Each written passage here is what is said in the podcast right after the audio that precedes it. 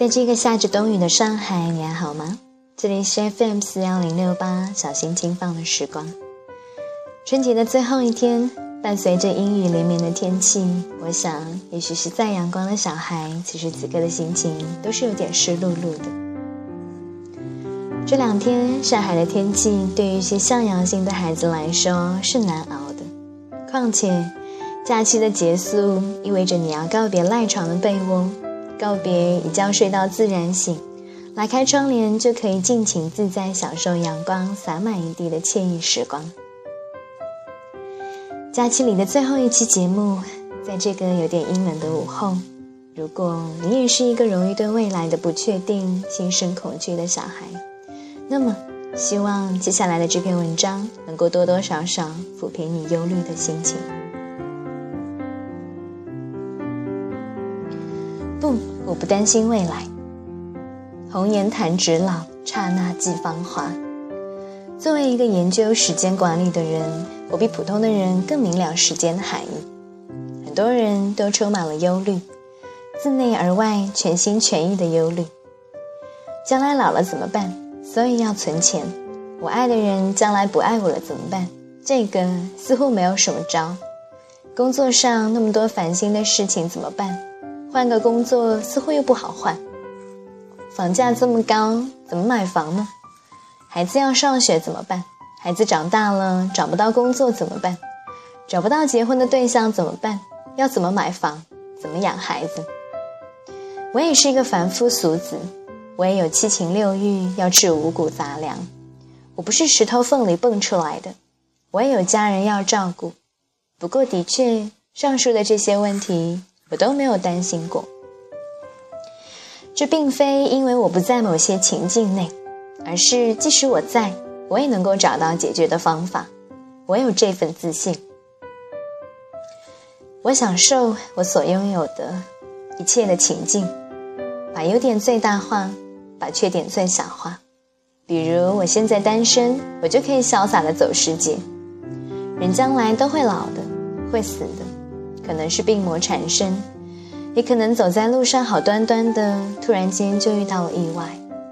如果这样想，就必然会忧虑，而且是一个忧虑解决了，会再来新的忧虑。我将来当然是会老的，就像 我从小长到大一样。我小时候总觉得长大是一件可怕的事情，毕业前夕，我觉得工作是件可怕的事情。但是真的经历了，就会发现其实没有想象中那么可怕。固然有些事情我现在没有经历，我可能不了解那个可怕的程度。但是有些事情是可以预防的，有些事情是需要以现在的充实来作为对未来岁月的抵御的。虽然人不能靠回忆终老，但是充满了很多美好的回忆。也会让未来的岁月显得越发的美丽。事情不会因为担心而不发生，却会因为强大的能力而消弭。我相信的是这个。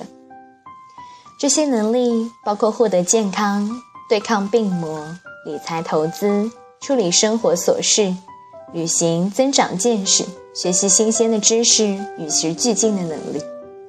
一个人其实最可怕的是封闭，是僵化，而且甘于僵化。如果到了那个阶段，即使还活着，其实我觉得意义都不大了。我也相信凡事防患于未然的能力。我自大学毕业以后就自立，经济上和精神上，我爱很多人，但从不依靠谁。我对于亲情、爱情、婚姻、孩子都没有过依赖。我是独立的生命，也希望我身边的你们也是。我爱过不少的人，也从每一段的感情中，包括我的婚姻中有所收获。我爱我的三我的三个外甥外甥女，但从来不觉得我有义务要帮他们买房、照顾孩子。我喜欢查尔斯·汉迪所说的“适当的自私”。承认自己的责任，但不逾越本分。我喜欢学习，也也从学习中受益。我以自己的能力赚取到了足够自己生活的钱。保有积蓄，但更注重当下的花费和享受。我付过很多学费，并不觉得可惜，因为我从中收获到了许多。有一天我会白发苍苍，我也可能行动不便，甚至失去清醒的意识。在那个时刻来临之前，我会做好准备，不想成为他人的负累，希望有自己结束生命的权利。一撮西兰红茶拿在手里，闻起来很香。如果冲成茶，它的颜色艳丽，气味芬芳。但是，终究是要喝到嘴里，才能够真正体验到它的滋味。过分的忧虑会使人不仅错过一杯红茶、一缕清风。它会降低生命的质量，突然的为了未来而搭进了现在。未来也许更美好，也许更可怕，然而终究是现在还不可知的。